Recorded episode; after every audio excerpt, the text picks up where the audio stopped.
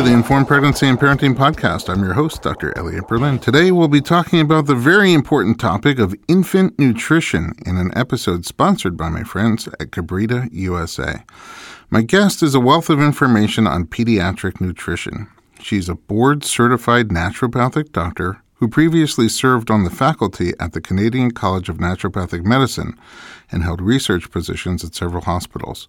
She's been published in print and online publications, and she's been featured on radio and television programs as an expert on child nutrition. She is currently the Senior Manager Medical Engagement and Education at Kabrita USA, and she's a mother of two, Dr. Annie Salsberg. Welcome to the podcast. Thank you so much for having me. I'm so happy you're here. I'm really happy to be here too. Uh, you know so much about infant nutrition, and um, you also have a lot of heart and passion uh, about infant nutrition. And so I know we're going to learn. A lot. I'm going to learn a lot from you, and our listeners are going to learn a lot today too. My goal in this episode is to empower parents with information that will help them make informed and confident feeding choices for their growing families. Uh, a lot of our patients, when they get to this stage, uh, I think they realize they put a lot of effort into getting ready for the birth itself. And then when the little human comes out, they freak out about not knowing how to care for it. So, um, nutrition is a big one. We want to feed our kids. We want to make sure that they have enough nutrition, the right nutrition. And uh, sometimes there's there's choices to make, and it's hard to make them without this type of information. So, we have a lot to cover. Let's jump right in. Okay, sounds great. We all know that good nutrition is critical during the first year of life, and there's a couple of options on how to deliver it to a child. Um, basically, we have breast milk and formula. So let's talk about breast milk first. What are the recommendations from the various global national agencies about feeding a child breast milk? So the recommendations from uh, the leading agencies, um, so you mentioned, or I, I, would mention like the WHO, the World Health Organization, or UNICEF, or the American Academy of Pediatrics, the AAP. They all have very similar recommendations. So what they encourage um, is what they call exclusive breastfeeding for the first six months of a baby's life. And then, then they, from there, they encourage um, ongoing breastfeeding um, beyond six months for as long as what they call mutually um, desired and um, works for both mother and child. Mm-hmm. So, really, um, especially the WHO talks about breastfeeding to two years and even beyond. Um, that's the recommendation. Um, what we know mixed with other forms of nutrition. Absolutely, of course. So it would be exclusive breastfeeding until f- four to six months, and then introducing complementary foods. But then, really, as long as is um, mutually desired, beyond that. They don't really say you should stop at any point. Well, there's no no end point. It gets awkward in college. there, there have been cases. Lunch yes. break, mom. Absolutely, but no. So they definitely encourage um, ongoing breastfeeding where possible. Mm-hmm. Um, we do know, however, that the statistics um, are not really reflecting those recommendations.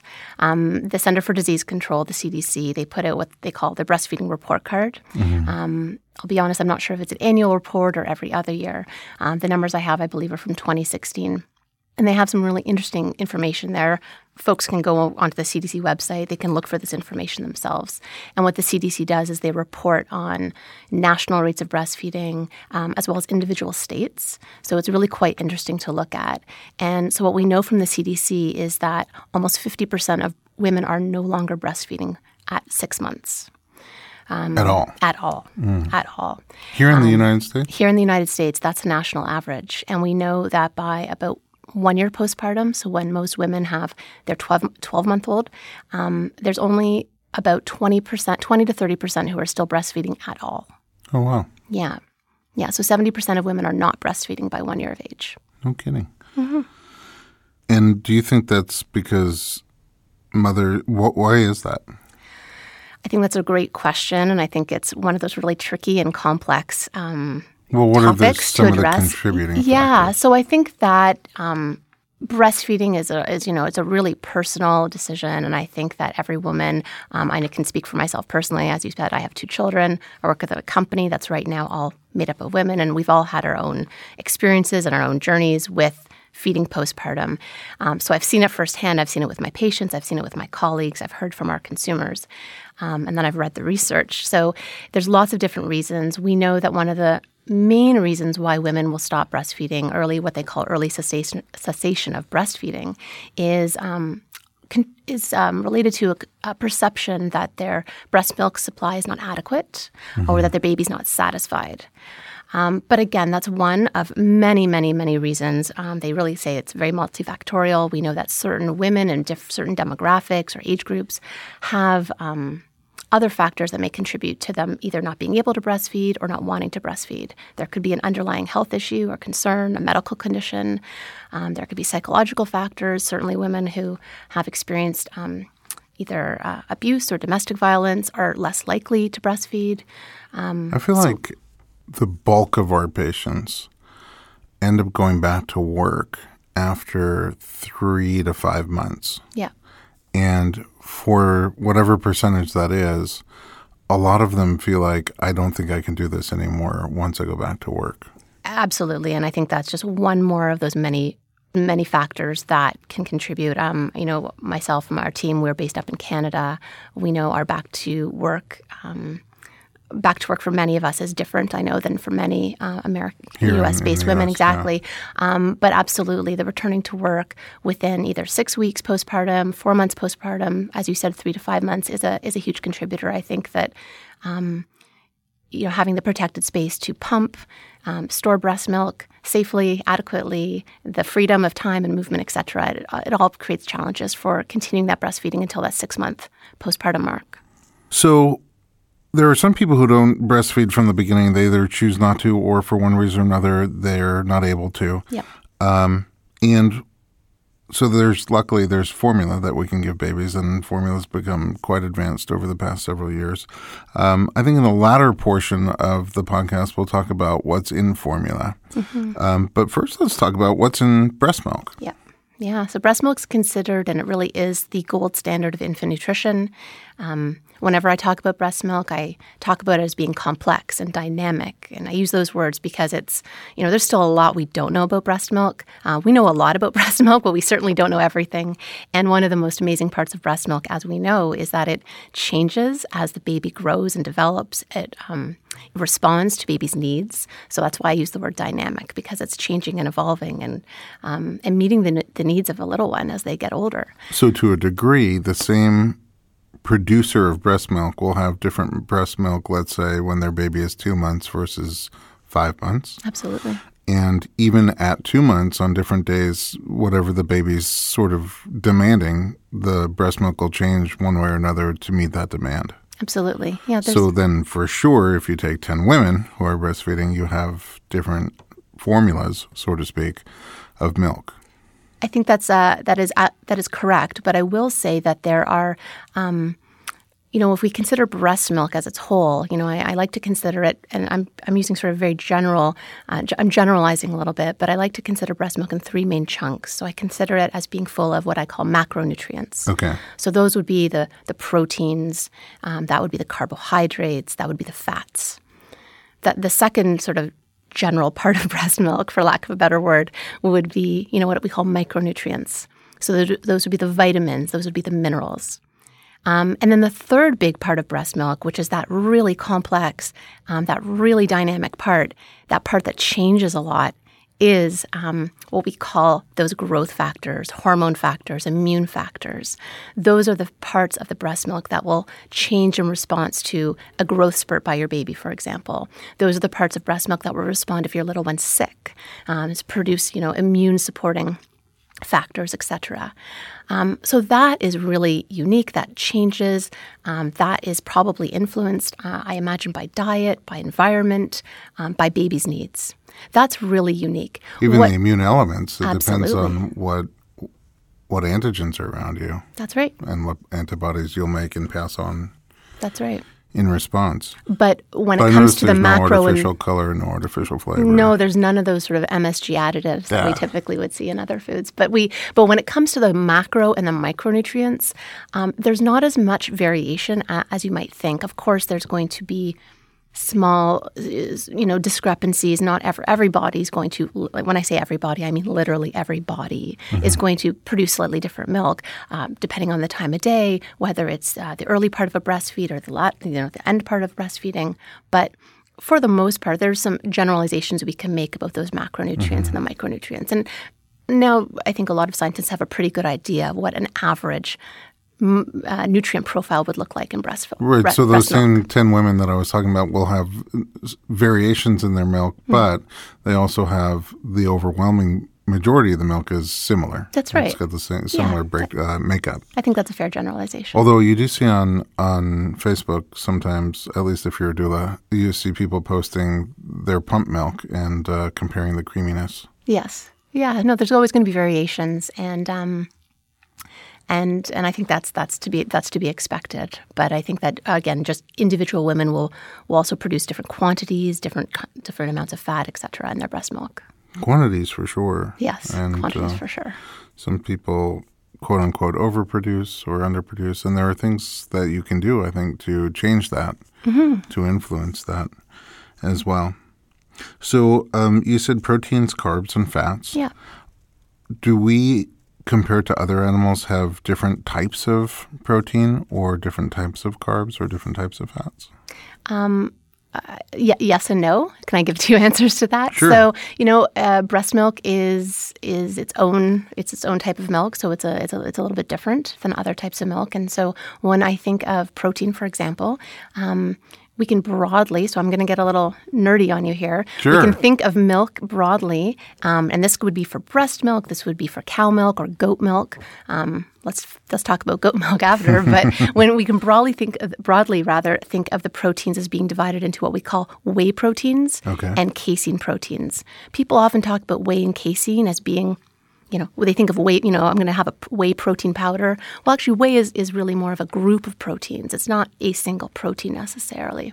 So, all mammalian milk, or at least breast milk and goat milk, cow milk, for example, are, are made up of these whey proteins and these casein proteins. And All the milks have both kinds of proteins. they protein. do, they do. Now, this, again, some one of your listeners will say, oh, but X, Y, or Z animal doesn't have that. So, so I'm not going to say every My single one. listeners will probably say X, Y, or Z animal doesn't have one. Fair enough. but what we will see are differences in the types of whey, case, whey proteins in these various milks and the types of casein proteins. So you'll see some you'll see variations, which is why um, you know breast milk will lack some of the whey or casein proteins that are found in other milks, and vice versa. They will you know um, goat milk, for example, may lack some of the casein or whey proteins found in cow milk. So none of these milks are exactly the same. The proportion of the caseins or the wheys may vary, or they may be lacking. But within a species?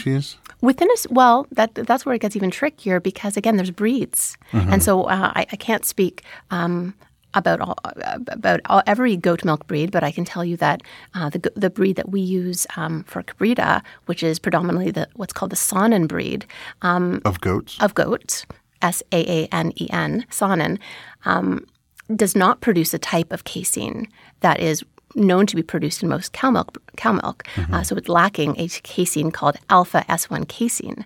So other breeds of goat may contain this ty- this type of casein.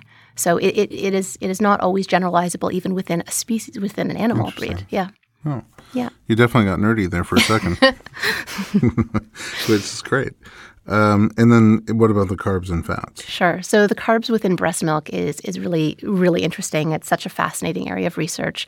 Um, the primary, the main, however you want to say it, the, the, the main carbohydrate in breast milk is lactose. Um, and I think what's so what I love, I, I love lactose. I want people to love lactose again. There's been a real, um, you know, an, you know, let's move against lactose campaign. I think Because a lot of of us, intolerance? yeah, I think as you know, what we know is that as as folks get older, um, our capacity for many of us, you know, myself included here, um, our capacity to to digest and, and consume lactose containing foods really diminishes. We get tummy aches, we get tummy troubles, gassy, bloated, you, you name it. Um, and so when we think of little ones, like babies, we think, oh, maybe lactose isn't so good for them. Um, but it's the main source of energy and fuel in breast milk.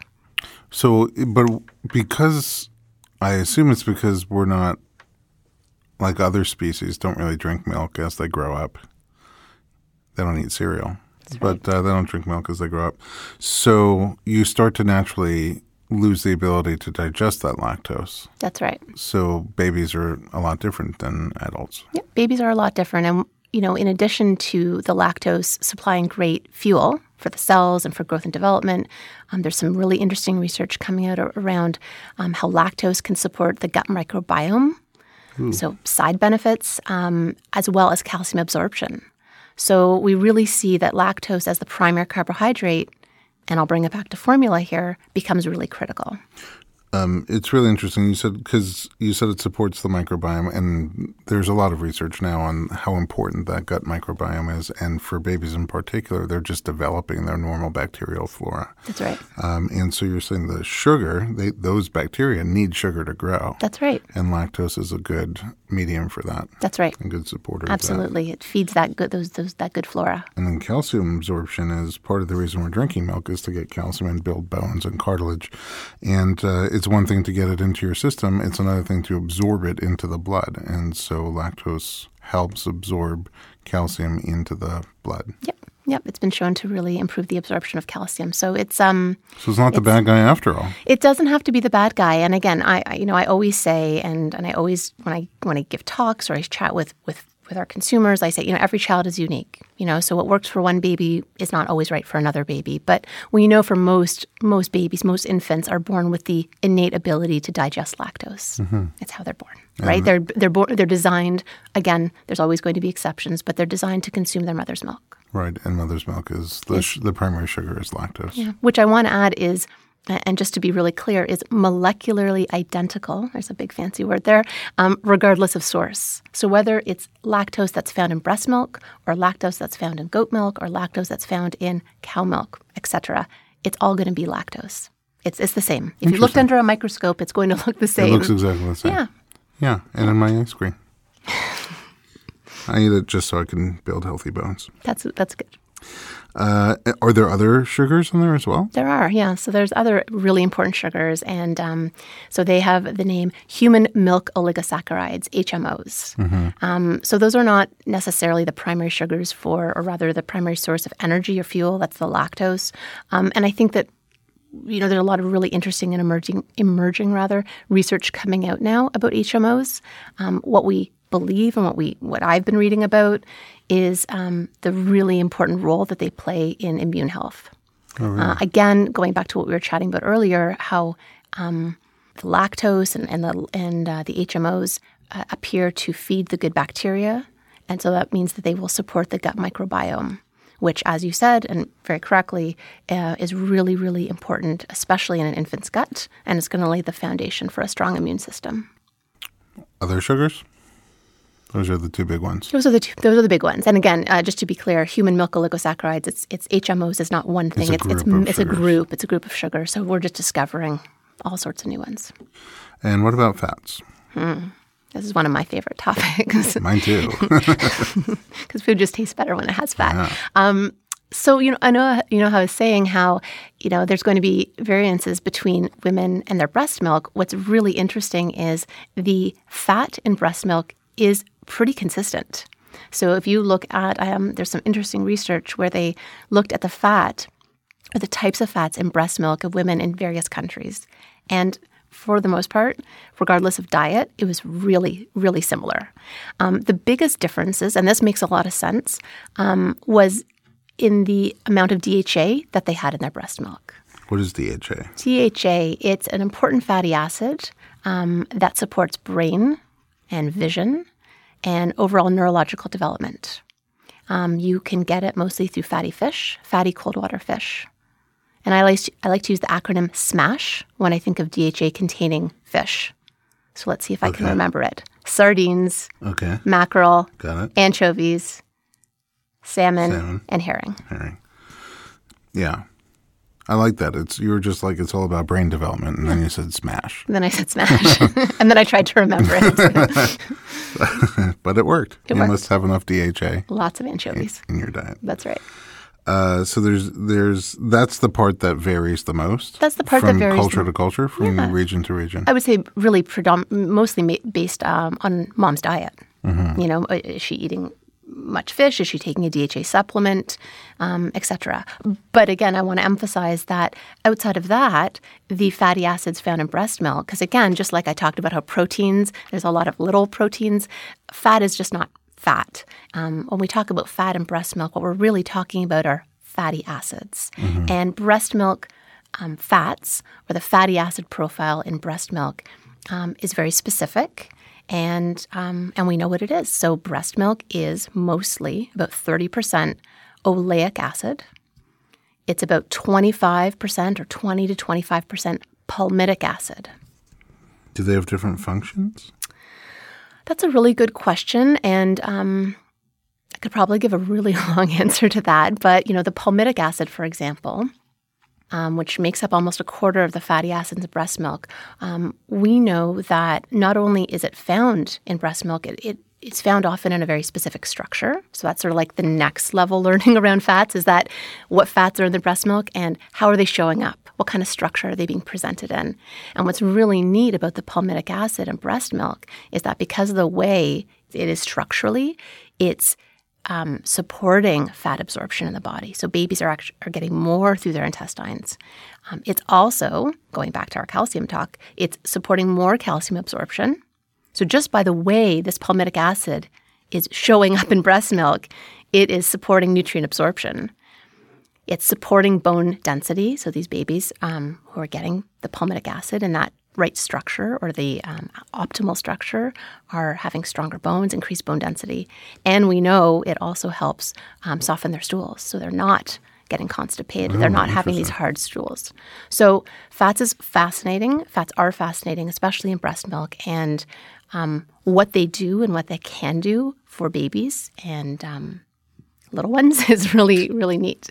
It's kind of amazing that there's this whole sort of nutrition facts about breast milk that you're kind of, as you said, sort of the diet that you have will affect it to some degree.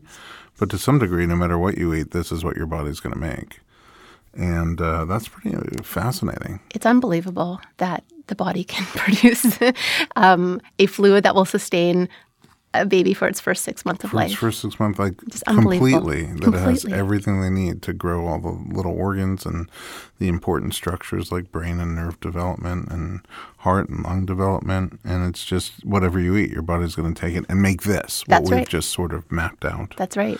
Um, and also, as you mentioned, we didn't even get into, and we could probably spend hours talking about the different vitamins in there, the minerals in there, and then the other stuff that does vary a little bit from person to person.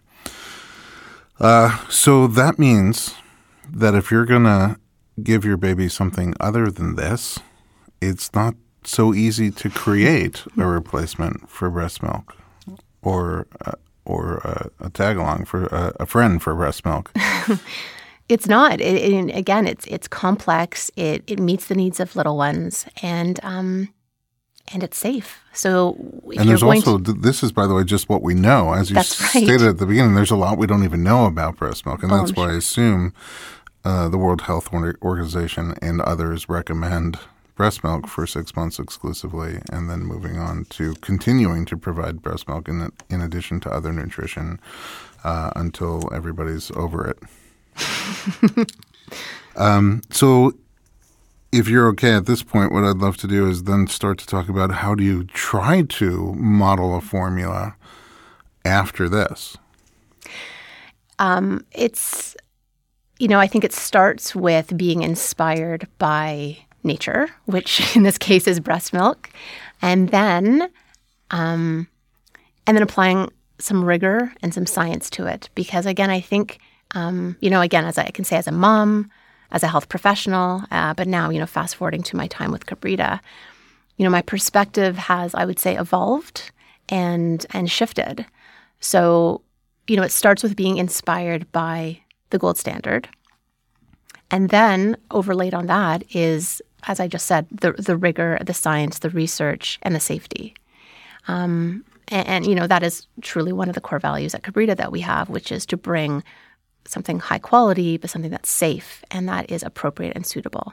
Um, but again, uh, you know, we talked earlier about those key attributes in breast milk: the protein, the carb, the fat. So, in in our estimation, um, a wonderful baby formula uh, will be modeled after those key attributes, uh, to the best of a formula's ability, of course. Where do you start? Well, we think it starts with protein. Okay. Yeah, Well, so we- let's start with. First of all, I do. I just just want to say that breastfeeding is is a very personal thing, and for reasons I can't fully explain, there is a lot of judgment around it, and I think therefore a lot of personal sensitivity around it, and um, you know, it's a personal choice. If somebody chooses not to breastfeed, nobody else knows why they're choosing not to breastfeed, and there can be a million reasons why. Um, if somebody's unable to breastfeed and needs to have a formula, it's really nice to know that you've worked to model the formula that that you have after breast milk to get as close to breast milk as you possibly can. Um, but because of all that judgment, you know, sometimes people hear formula and they're like, "That's the F word." Yeah, and totally. uh, and just hearing you talk in the whole first half of our podcast about breast milk and how much you studied it and researched it and know about it and love it and recommend it makes me feel like the formula that you provide is really really modeled after that and trying to in every way we can bring an alternative that's as close to it as possible without it actually being breast milk No, I appreciate you saying that. Um, you know, we talk a lot in our office about that type of judgment. I mean, we're really active on social media. We we see the comments, we see the feedback that we get, um, both positive and and let's say constructive. Um, and and we're we're really we're, we're sensitive to it, and we listen to it. And you know. Um, I, I get, as I mentioned, you know, at this time we're we're all women in the office. Most of us are moms. Um, we've had our own feeding journey. Uh, we have women in our office who have exclusively breastfed for four years or more, um, two children at one time. We have women in the office who have breastfed one child and formula fed another because of personal circumstances. Um, so I would think that, um, well, I can say authentically and firsthand that the um, understanding and the sensitivity around the topic is is genuine. And and again, we we our mission truly is to support, as you said at the at the opening, um, to empower all women, all families, men and women, moms and dads, to make the feeding choices that are right for their child based on their unique circumstances, and to do it with confidence. Um, as you said, there's a lot of judgment, and there's so many parts of the parenting journey that are tricky to navigate. Period. Full stop. you know, at every age and stage, and um, as you said, it's a conversation because it's the F word that is not often being had. And I don't believe that having the conversation and encouraging breastfeeding are mutually exclusive. Sure. Well, you just don't picture a senior manager at a formula company being that in love with breast milk and promoting breastfeeding as much as you do. So Thank you. it's sort of refreshing to know that that's where you're coming from when you produce this product. Thank you. I appreciate that. So, protein. Let's start with protein. So we're talking about protein in a formula. So what makes a great protein in formula? So, you know, in, in our estimation, it is one that is gentle and easy to digest. The proteins in breast milk form um, what I'd call a, a soft and gentle curd in the tummy. So again, I, I'm going to nerd out on you for a moment. so when you drink milk, remember I talked about those two parts of the protein, the whey and the Whey casein? caseins. That's right. So when you drink milk, it arrives in your stomach, and your stomach is is acidic. It's an acidic environment. So when you drink the milk and it arrives in the tummy, that casein part of the milk it curdles, mm-hmm. and that whey part stays liquid and it rises to the top. Mm-hmm. So you have this curd and then this liquid, this casein curd. Just think C for curd, Okay. and then liquid whey. Okay. So whey is typically considered the the easier to digest part of milk. Hmm. And then the casein forms the curd. And so, what you want, especially for a little tiny tummy, is a gentle, soft, small, and, and really loose curd. Uh, what you don't want is a large, Rigid. tough, firm, rigid curd. Yeah. Because then the, the enzymes have to get to work on it and break it down. So if it's hard and big, it's it's hard to break down, and I have a difficult time digesting it. That's right. Can you do this with acid and milk? Just put milk and acid and separate it.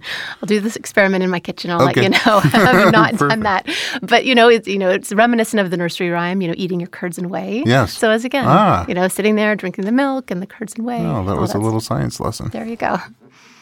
Um, so yeah, so it starts with uh, the protein, and in, in our estimation, it's about the gentlest protein. Um, and truly, that's you know at this time, what we know about goat milk protein is that is gentle. It's easy to digest and easier even to digest possibly than cow milk protein. And the reason why I say that is because we have some really interesting research that shows that it's broken down faster than cow milk protein. Um, we have some really, really hot new emerging research as well that shows, and here's another fancy word, digestion kinetics. So that's a fancy way of just saying how quickly um, a protein is broken down, what we've seen is that the digestion kinetics of goat milk protein or goat milk infant formula is really comparable or similar to breast milk. Mm. So much more so than cow milk formula or cow milk protein. So there's really encouraging um, and promising that goat milk truly is a gentle protein and it's easier to digest and it's going to move through the tiny tummies uh, more readily and quicker than a cow milk based product. And is it because of the proteins?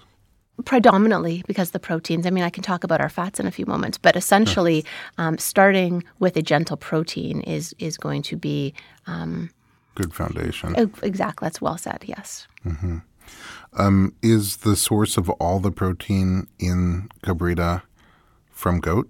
It is. Yes. So we start with gentle goat milk. So, um, for your listeners, if they don't know, the product is manufactured in the Netherlands, so in Holland, over in Europe, and it comes from a co op of family farms, so about 55 different farms that produce the goat milk for the product.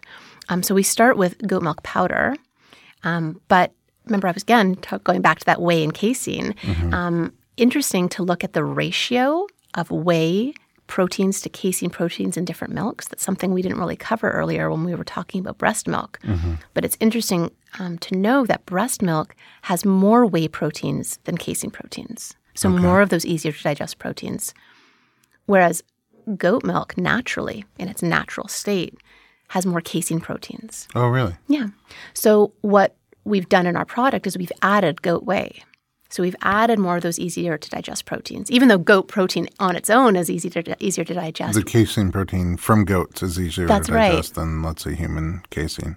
Uh, it's easier to digest than the cow milk. Than a cow. Than, than cow casein. Uh, it contains different types of caseins. Remember, again, I was saying that there's different yeah. variations. So the, the types of caseins that you found in goat milk are, in fact, different than the caseins that you'll find in cow milk. The protein that's found in human milk is higher in whey. That's right. And lower in casein. That's right. The protein that's found in goat milk is higher in casein and lower in whey. That's right. So as a general group, there are and, and I would add that just like just like cow milk, goat milk has more casein proteins than whey proteins. Okay. But breast milk has more whey proteins. So to simulate or be modeled after breast milk to make that ratio more similar to breast milk, our product has added the goat whey to adapt that whey to casein ratio to make it even similar, more similar to breast milk. So you milk. start with goat milk and then add some more whey add, protein, right. so that to bring that ratio, ratio more is more like human milk. That's right. Cool. Um, are there other things about the protein in formula about the way you make it that make it easier to digest? You know, goat milk in its own natural state, and we use the word it's naturally easy to digest. And what we mean by that is some of the cow milk formulas, um, to make themselves easier to digest, they will do something called hydrolyze. So they'll become they'll become smaller uh, pieces or m- more broken down. Um, that it's a processed protein to snip it into smaller bit, bits. So when you think of protein, the way I like to envision it is like a, a strand of pearls. That's mm. sort of a big protein. And to make it easier to digest, you kind of snip it into little parts. So that would be a hydrolyzed formula. That you do to cow's milk. That you would do to cow's milk. So you process it, hydro, which is essentially you hydrolyze it, snip it up to render it easier to digest. And and the, you know the nice thing with goat milk is that we don't need to do that because it's got its own sort of innate quality that makes it easy to digest. Oh, beautiful. What about carbs? So, carbs is a pretty interesting topic when it comes to formula because, um, as we previously chatted about, you know, lactose is that primary carbohydrate in breast milk. Um, but as we know, a lot of people are a little lactose phobic. They're mm-hmm. a little mm-hmm. nervous about it.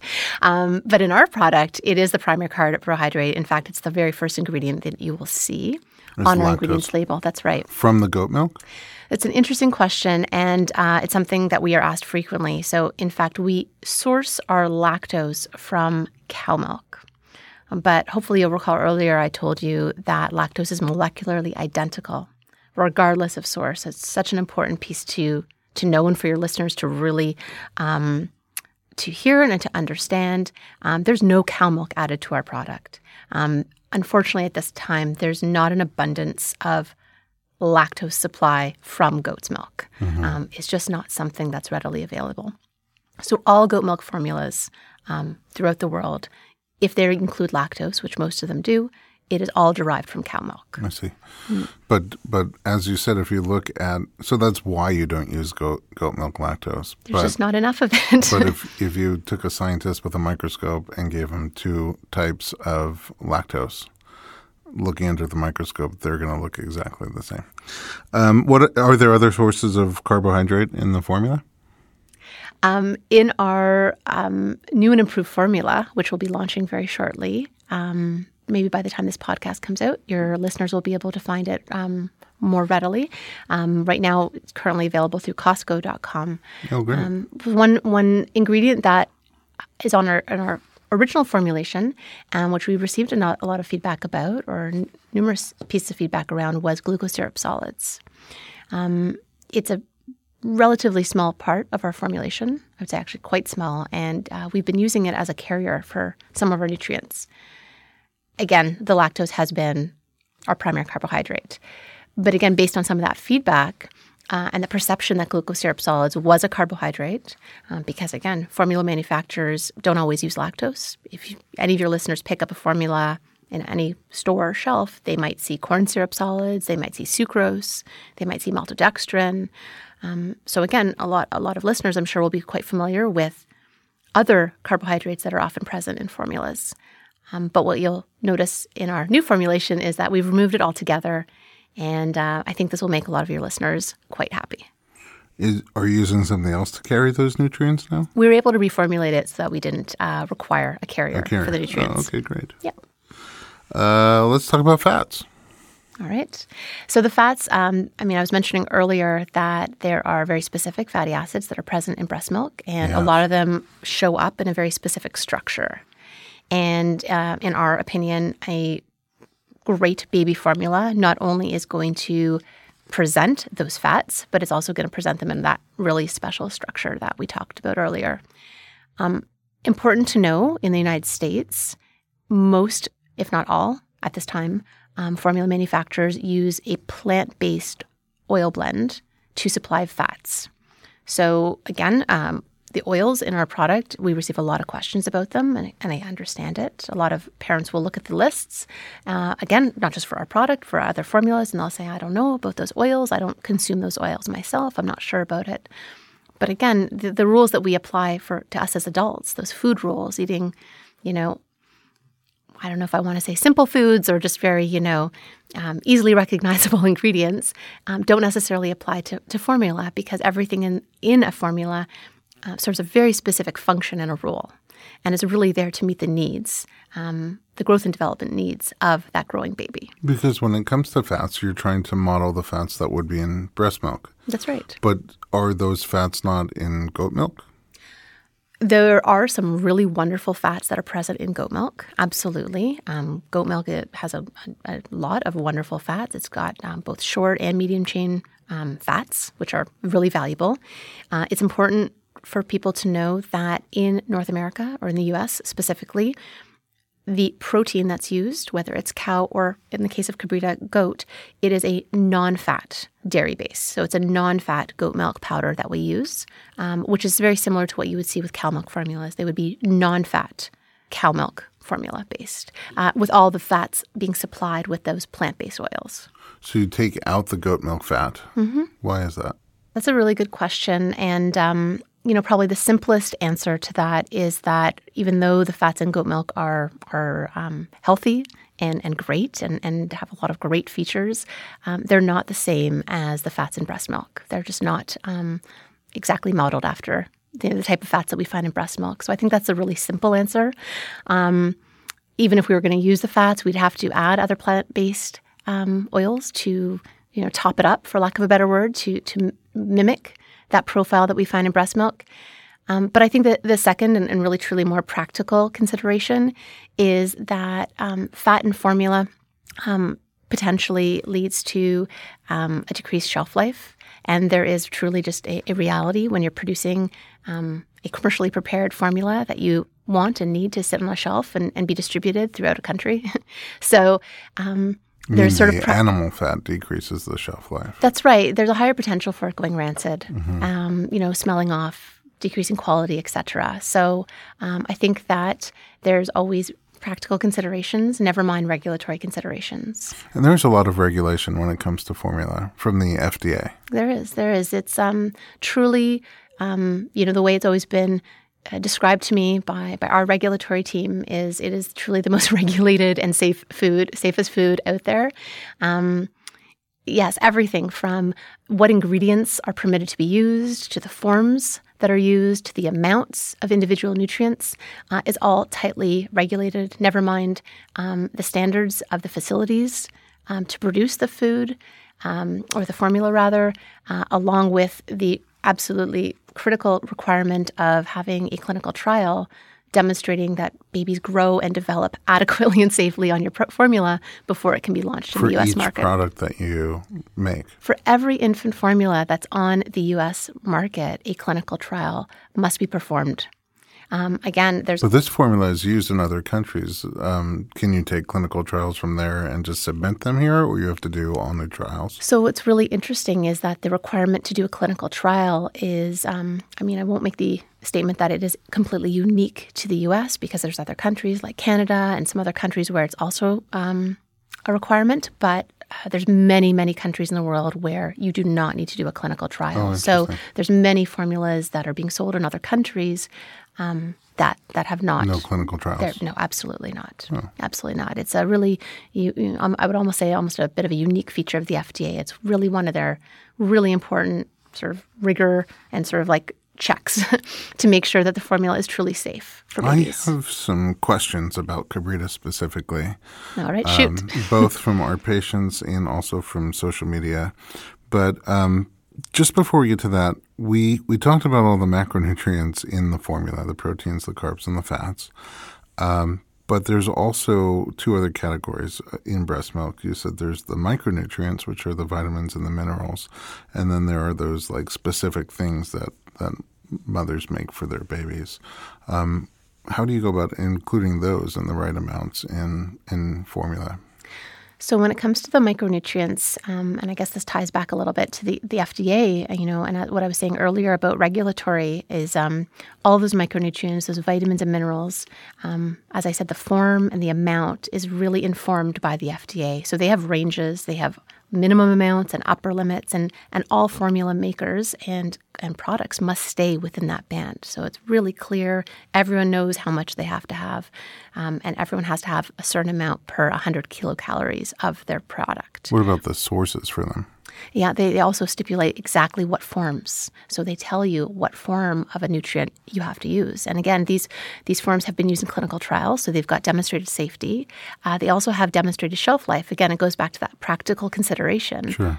Um, so then it doesn't matter for those. It doesn't matter what what brand or what source, whether it's cow milk, goat milk, or some other animal milk everybody is pretty much using the same vitamins and minerals. That's right. If you if your listeners go in and start combing through different ingredients lists, what they'll find is that the ingredients are, and when it comes to the micronutrients, they're they're really quite similar. Awesome. All right. Uh, let's get to some of these questions, and then maybe we'll look at the very end at, at the list of ingredients uh, on on the Kabrita formula and see if there's any decoding left. I think you explained most of it already. I hope so, but yeah, that'd be great. Uh, so the first question we got was about the lactose, but it doesn't specify whether it's goat milk or not. Um, you said now that the lactose comes from cow milk, and it's just lactose, and the reason for that is because there's not enough goat milk lactose to make formula in quantity. That's right. there's a, a fairly large lactose-free cow milk industry, so um, there's lactose to be found from derived from cow milk. Yeah. But uh, again, but I think the key there point. There is no actual cow milk. That's right. In the goat milk formula. That's the critical piece for listeners to, to know and to understand. And again, also to, to really um, appreciate, hopefully, the, the value of lactose for their little one and how, why it's so important for little ones. So it's really something that we believe for, for healthy children. Um, you know, it's it's a really important part of, of, a, of a formula.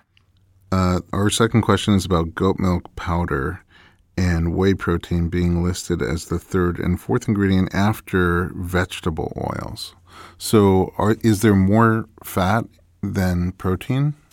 Um, so I'm, I'm assuming that your patient was looking at our Costco label, um, which is in fact our new formulation, oh, okay. and it uh, will look a little bit different. We've just changed the label ever so slightly, and um, it really depends, I'll be honest, if you consider our plant based oils as a group ingredient or individually.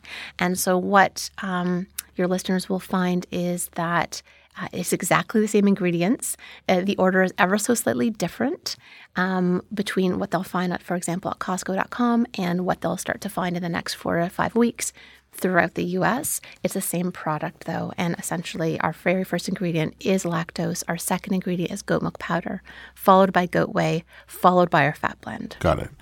Um, it's also kind of interesting to note when you I've been trained like when you read the list of ingredients and something, you assume there's a ton of the stuff that's the first ingredient, and then less of the second, a lot less of the mm-hmm. third. But you're saying there, there's for some of these, they're so close the amounts that they're virtually similar. That's right. That's right. I mean, certainly uh, our product is not all lactose right. at all, but uh, it is, you know, just as you would expect in sort of descending order, but a little less dramatic.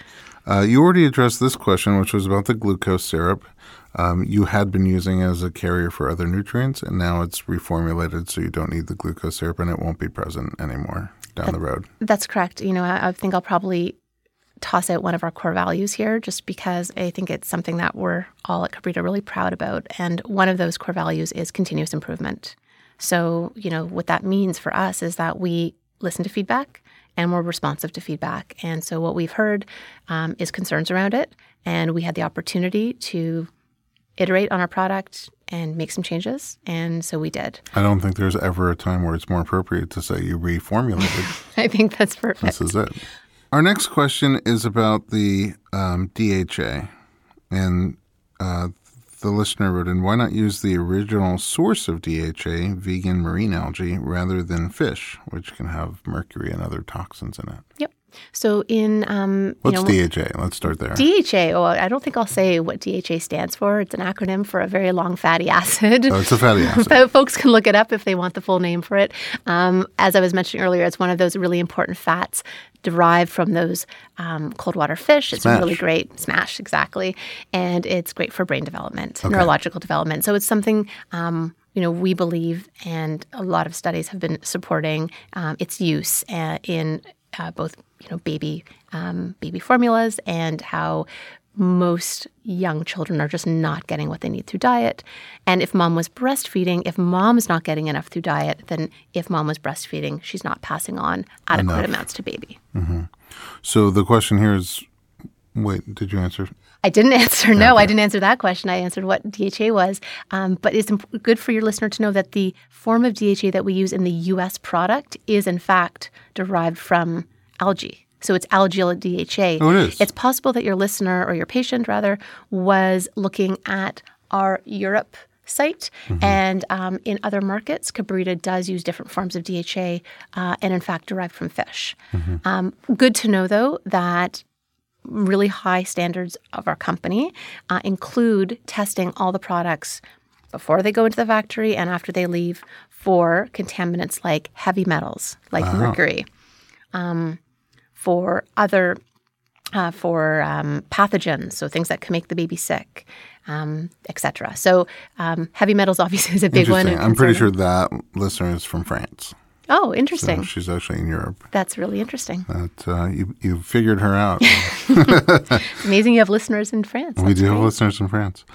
Uh, okay, let's talk about the folic acid. Uh, two people wrote in about folic acid. One wondering why folic acid instead of folate, and the other one about why the synthetic form of folic acid, and specifically in relation to the MTHFR gene mutation, which I think that question requires a little bit of explanation, and then what's the answer? Sure. All right. So you'll you'll stop me if it gets too too nerdy. Too okay. brainy? Too smashy? too smashy. So, um, folate is a nutrient.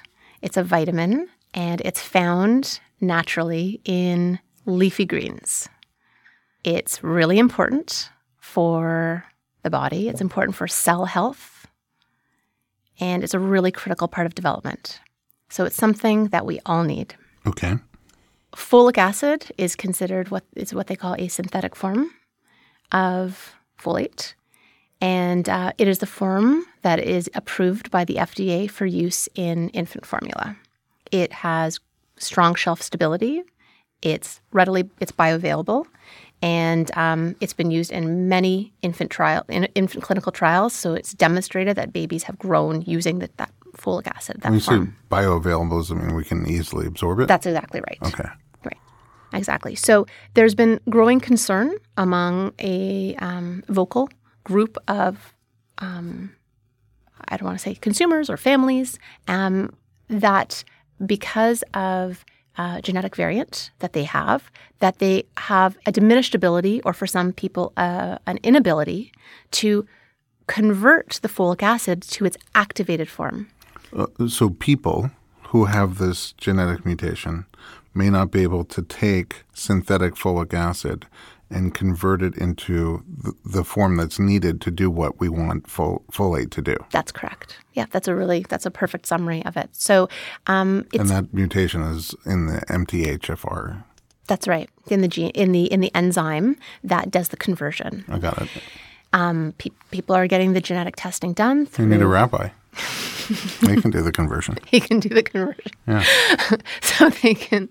Um, people are going to their physicians um, and they're getting these tests and they're finding this this this uh, piece of information out. So it is it is absolutely uh, something that we've heard from our consumers. It's um, again I'll just be really personal here and say that it's something we talk about in the office. Um, one of our colleagues um, has the um, has known knows that she has this uh, genetic um, they call polymorphism. So this genetic change and her ability to change folic acid to folate is diminished. So again, it's something that we bring a pretty authentic sensitivity to.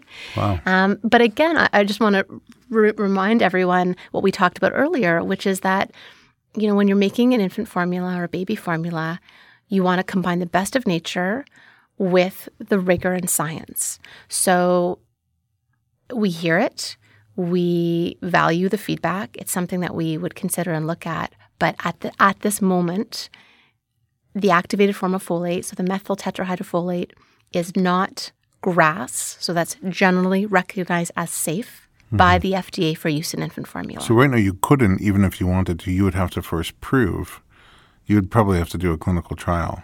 We'd have to do two things. You'd have to first submit a GRAS notification. You'd have to have it certified as GRAS. Okay. and then you would have to do a clinical trial, which can take upwards of four years and $4 million, showing that babies grow and develop safely. And with, all this that in mind, you're still considering it. I would say that with all that in mind, we are committed to continuing to bring the best products and we want to do it safely and mindfully. And so, um, folic acid or if fol- folate as a, as a sort of nutrient category is critical, it must be provided. The FDA says every formula must contain a certain amount. It's a, it's a necessary ingredient. You can't just not have it. Um, so, but it's something just like with all of our ingredients, we're committed to continuing to look at and revisit um, and doing it safely. Next question that we have is about a comparison between goat milk and donkey milk. I saw that question. And I'm I'm not aware of any donkey milk formulas. Or are there? Is I there? am not aware of any donkey milk's formulas. Um, you know, I think that, you know, as I said from the very beginning, we're interested in bringing a safe formula that is modeled after key attributes in breast milk. At this time, what we know about goat milk is pretty compelling. Um, at this time, the company, our company, is able to bring a really high quality formula um, that not just sort of has this wonderful, easy to digest protein, but these other attributes that are modeled after the gold, after the gold standard. I personally am not a donkey milk expert, mm-hmm. and you know, always open to learning more about it. Um, You'd need fifty-five donkey farms. I didn't need at least a co-op of fifty-five. and I don't even know how to say uh, baby donkey uh, in Spanish, which I found out is what cabrita means. baby goat. Baby goat. Um, here's a question that everybody wants to know. Currently, at the time of this recording, uh, Kabrita has toddler formula available in the U.S. market, but not yet infant formula. Yep, that's that's correct. So we launched um, in the late fall of 2014 nationwide, and I'm so pleased to say, you know, it's been moving so nicely along, growing really nicely ever since. Um, we are going through all those steps that I've talked about. So all of the ingredients are GRAS, so recognized by the FDA as safe for infants. Um, We've done protein efficiency ratio studies. We're having our facility audited by the FDA, which is another big important step before you can launch infant formula. Where we've done shelf life studies. That again goes back to the practical implications of using new types of ingredients. Is it going to be able to be on a shelf for two years? Mm-hmm. And is what is in the tin what is on the label? Mm-hmm. That's a really big issue um, with foods in general. And uh, again, hugely important when it comes to infant formula. And then, last but obviously not least, um, that clinical trial that is a prerequisite before you can launch infant formula is something we've been going through. Um, we're really excited and is very optimistic. for how much longer? Yep, yep. So we definitely are moving along. We uh, will be submitting everything to the FDA in 2018. Um, the FDA has their own process. So once you complete your trial, and have all of your information. You share it with them, and then it's in their hands. I see. And then they will let you know when you can. Is there a big difference in the formulation between what goes into infant formula versus toddler formula? Um, the short answer for Kabrita is, and the really simple answer is no. You know, our toddler formula meets FDA infant formula guidelines when it comes to nutrients. Our toddler formula is manufactured in an infant formula manufacturing facility, and um, our our toddler formula um, is modeled after those attributes in breast milk. So again, I can't really speak to other companies' toddler milks, um, but I can tell you a little bit about the quality of Kabrita. Is, is very similar. Yes, it is. At what point does a child no longer need to supplement with formula if the household doesn't use an alternative? I'm always reluctant to give sort of a, a pat answer for these questions because I think that, um, or at least I believe, that every circumstance is unique, every child's unique, every every child and family's nutritional needs are unique. So, in my opinion, many toddlers don't have a, a really robust diet until beyond two years of age. Um, we know that upwards of 15% of toddlers are deficient in iron. Hmm. We know a lot of them are not getting adequate vitamin D. So, you know, I encourage parents to work with their health professional to figure out what the needs of their child is. And, you know, you might have a picky eater, you might have a child with an underlying medical condition. Um, so I think that extending formula use beyond one year um, is something we hear a lot from our from our families that they're doing, and um, and they feel like it's a safety net, and they feel like it's sort of like a multivitamin for their little one. That's it's what protein. it sounds like. Yeah. It's you know it's like protein and some you know and some vitamins and minerals. You know we as adults do it. Mm-hmm. Um, and, and, don't think too much about it's it. but toddler smoothie. It's a toddler smoothie. It's a toddler mm. toddler multivitamin. I like to think. Uh, okay, a couple more questions. Is there corn syrup in the Kabrita formula? No, there's not. Um, as we as we chatted about, there was that really small amount of glucose syrup solids that was acting as the carrier, but uh-huh. that's been removed in the new formulation. Okay, so no corn syrup, no glucose solids. That's correct. Um, Yay! I have a question that I don't fully understand, but um, I understand there's this little formula device called the Baby Brezza. Mm-hmm. And um, the formula setting guide doesn't talk about Kabrita. So if somebody has a Baby Brezza, uh, what setting would they use for Kabrita? Sure. So if they have a machine that has a measuring wheel, um, they should use the setting number one. Okay. Um, but if they have some inserts, mm-hmm. then the manufacturer has requested that they call their customer service and then they can guide them through what setting it is. Okay, there you go. So if you have that baby Brezza, now you know.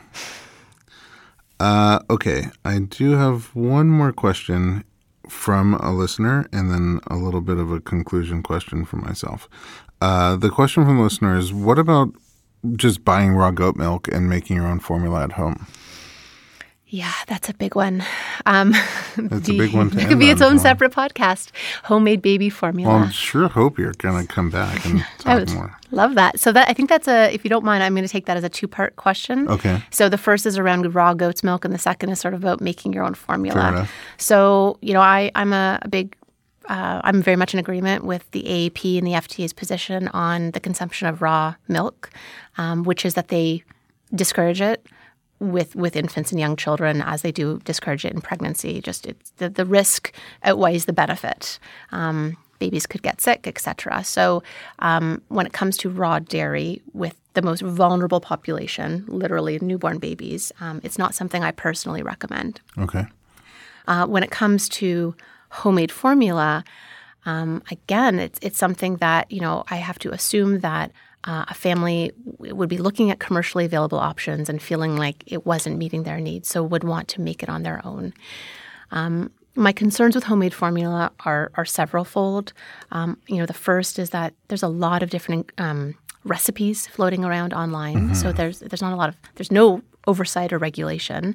It's sort of you know you have to feel confident in the source that you're getting it from, or the peer network that you're receiving the recipe from. And then, so I guess that the two major concerns that I have with it is um, the ingredients that are being used. And so, if you are choosing to make homemade baby formula and your recipe, for example, calls for molasses or yeast flakes or cod liver oil, That's mostly what's in my pantry anyway. well, then you're you're all ready to go. my then, my cod liver oil cookies. um, then you know we talked a little bit earlier about the regulatory side mm-hmm. and the rigor and the testing. So those rules are not being applied to those foods. So even if you're appl- using those two teaspoons of cod liver oil that you're you've been told in your recipe to use, What's the source? is that cod liver oil free of heavy metals? Is it mm-hmm. free of contaminants? Does it have any harmful pathogens that can make your baby sick? Does it have the fats that you think it has? Have they done third party testing? Um, what's the shelf life of that cod liver oil? Was it may- maybe this cod liver is a bad example? Maybe molasses is a better one. How long has it been sitting on the shelf? What nutrients does it still have in it? Is anyone testing it to make sure what's in the bottle is what's on the label? Right. Um, so I think those are my biggest concerns: the the the safety of the ingredients, um, certainly the nutritional profile of the finished product. Is it right for the baby? Um, and then, of course, just you know the, the the risk around you know the baby getting sick. Those are great answers to great questions. And I would just say, if you're listening at home, follow us on Facebook because we always post a, a little post on informed pregnancy before we do a podcast. And if you have questions, we'll we'll ask our guests. What I want to close up on is, uh, you know, I think a lot of times when people switch to goat milk formula, it's because their baby was having symptoms on cow milk formula. And w- how do you know if your child's doing well on a particular formula? And then how do you go about switching? Do you just switch overnight or is there a process? I mean, I think deciding to make the switch, um, you know, I think a lot of parents intuitively know when their little one is thriving. You know, I know my, my kids are older now, but you you know, whether it's, you know, what they're eating or what school they go to or, you know, what kind of sleep they have, you, you kind of know if it's right for them. I think um, when it comes to figuring out if it's the formula that's at the root cause of what's, you know, um, I don't want to say ailing your baby, but if your little one has tummy troubles or skin troubles and you wonder, is it the, the formula? You know, I think a lot of parents do a lot of thinking about it and, and trying to look at the connection between the diet and the symptoms.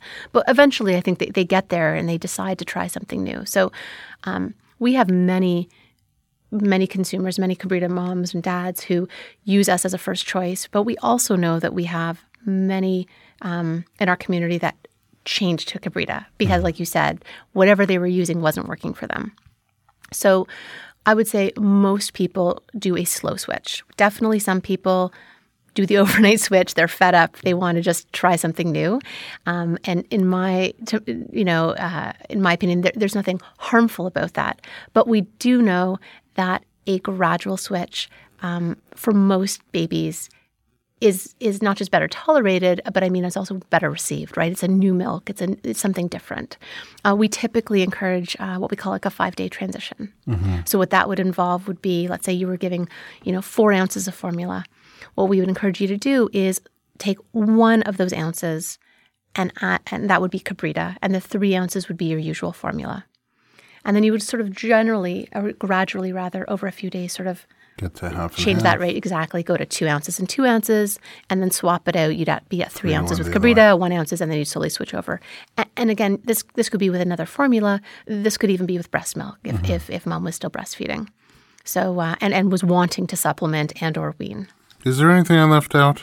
I don't think so. This is pretty we exhaustive. had a pretty extensive talk, and I learned a lot. I'm glad. I learned a lot about just nutrition in general, but also uh, what's in breast milk and what, what goes into making a formula. It's not that simple. And I'm, I'm really delighted about Kabrita because for years before there was Kabrita in the U.S., um, really all people could do was make their own goat milk formula. Where can we find out more about Kabrita online? I would encourage everyone to check out our website. It is, in my humble opinion, a wealth of information. Everything you ever wanted to know about nutrition and formula and goat protein, etc. So that is at kabritausa.com. Uh, we're also active on Facebook at Hello Kabrita and on Instagram at Hello Kabrita Hello as Kabrita. well. Yeah, come say hi. Annie, thank you so much for being here. I really, I learned a lot. I know that our audience has learned a lot, and um, you know, if I was having another kid, I think we use formula.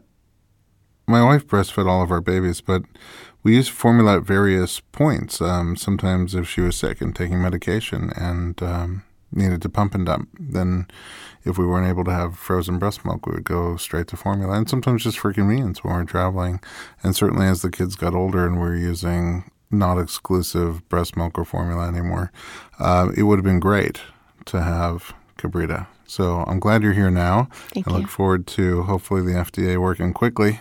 Me, my hope as well. Through the process so we get infant formula very soon. At home, thanks for listening to the Informed Pregnancy Podcast. We loved your feedback. Rate us and comment on your local podcast app or drop us an email at info at informedpregnancy.com.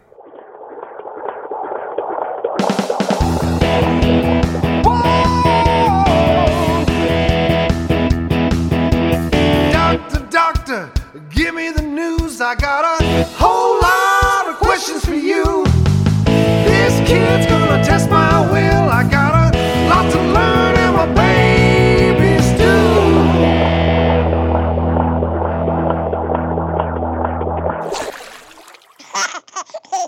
do.